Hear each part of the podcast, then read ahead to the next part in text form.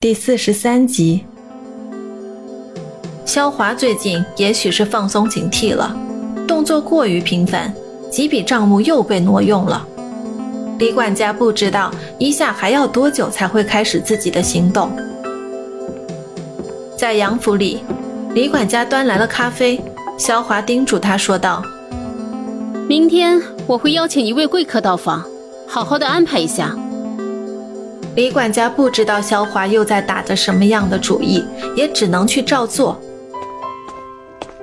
失业后的伊夏来到酒吧，天少终于等到他主动来找自己了。没等伊夏坐稳，就问这问那的。伊夏很无语地看着他。最后天少有个提议，倒是让伊夏心中纠结起来。回我的别墅来吧，我那个妹妹走了，不知道为什么。他这几天每次向父亲反映我的事的时候，父亲都会训他一顿，还会说你跟杨家二小姐比起来，真是一无是处，弄得我很不解，这是什么意思？伊夏心中扑笑起来，安慰着说道：“你想那么多干嘛？做好你的本分就好了。”那你回来吗？再给我一些时间吧，我还有些事没有做完。明明都已经失业了。哪还有什么要去做的事啊？不会是在躲着自己吧？越想越觉得有这种可能性，莫非是在外面又有喜欢的人了？那天和你一起走的男孩子叫什么？我都看到了。你在说什么呢？一下眼神充满疑惑的问道：“那个女孩呢？又是谁？”面对天上的这种轮番轰炸，一下牙龈咬紧。就快要吃人了！我好不容易来看你，不是来听你跟我胡说八道的。再这样，我走了。呵，没有了，我是在模仿最近电视剧里的台词。到底是哪部电视剧里会有这样无聊的台词？说出来！今天说不出来这部剧的名字，我跟你没完！一阵嬉笑过后，天少轻轻抚摸伊夏的手背，伊夏沉默了。害羞地将小脸低下，天少难得这样与他近距离独处，情不自禁地将脸凑了过来，靠近微闭双眸的一下，自己心中紧张慌乱，为什么控制不住自己？为什么自己会无法呼吸？只因为他是个男孩子吗？短短的僵持下，伊夏抽回手臂起身，他心里清楚，此时的大家都还没有准备好，现在不可以越线。我还有点事，改天再来看你。天少没有开口，他不知道再用什么借口去挽留。出租车停在杨府庭院，这里是小时候成长的地方，本来就是自己家呀。如今要来拜访，真是笑死人了。李管家出来迎接，眼神有些恍惚，一下点头微笑道：“你好。”肖华就在李管家身后站着，为了不让李管家不自然，自己就要主动点。走进还是小时候记忆中模样的客厅，豪华大气，几个下人在旁边忙碌着晚餐。屋里几个人在聊着什么？一个人的回头，二人顿时尴尬的愣住了。是振宇。你好，我叫伊夏，我们之前见过的。你好。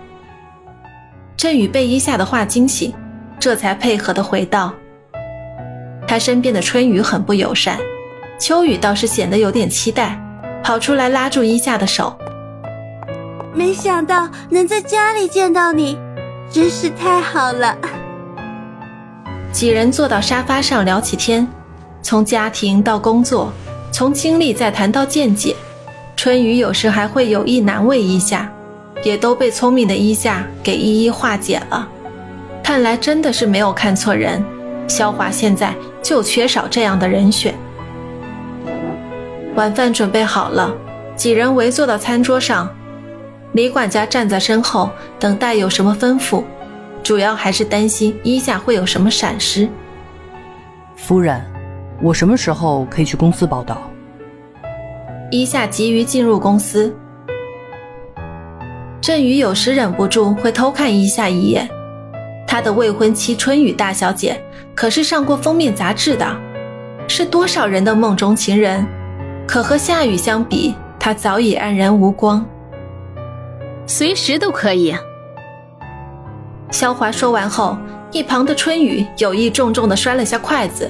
萧华瞪了一眼，接着说道：“公司现在面临很多的问题，比如说转型这一块还有分公司的成立，我需要人才，你的加入再合适不过了。”伊夏咬着下唇，不停的忍耐着。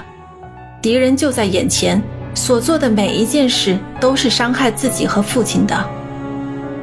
现在的一切已经超出了可以控制的范围。李管家笑着说道：“伊夏先生的入职问题，就交给我去办吧。今天是高兴的日子，不谈工作。”“对对对，不谈工作。来，干一杯。”说到高兴的事呢，伊夏加入是其一，还有一件就是振宇和春雨的婚事，希望日子可以早些定下来。振宇惭愧的看向伊夏，伊夏手拿筷子，有些颤抖，眉宇不停的抽搐着。年幼时候的记忆，也许是会转变成爱意，时间的流逝也会影响到人。恭喜了。一句无力的祝贺，说出了伊夏此时的心情。越是这样，越让振宇心中不忍。今天晚上就留下来吧。见天色已晚，萧华挽留伊夏过夜，被伊夏婉言拒绝。春雨表现失望，振宇也不希望他就这样被留下来，万一身份泄露，还是很危险的。我开车送他回去好了。好在伊夏目前是男性身份出现，这样倒是提供了不少方便。告别了杨府，在车上，振宇怕伊夏误会，就主动解释起来。萧华夫人几次与家父谈起婚事，这几年来又得到你的消息，言论上又被弄得沸沸扬扬的。不用说了，我都理解。伊夏故作笑意阻止了振宇，振宇是个好人。春雨的人品也并不是那么险恶，所有的一切都是萧华一手造成的。春雨除了拜金之外，没有那么多鬼心眼。毕竟姐妹一场，自己又怎能坏了他们的好事呢？再说，如果两家可以联姻的话，相对于杨家产业还是有所帮助的。这些都是其次，主观上来讲，可能心里已经装上一个人了。车停在了天少的别墅门口，缓过神的伊夏连忙问道：“怎么到这里了？”振宇很好奇的说道：“这不是你说的地点吗？是你让我把你送到这里的呀。”没错了，天少已经完完全全的融入到伊夏的心里，一时不知道去哪儿，脱口而出的地址就是这里。谢过振宇，伊夏走到别墅门口。钥匙是一直随身携带的，打开了房门，天少还没有回来。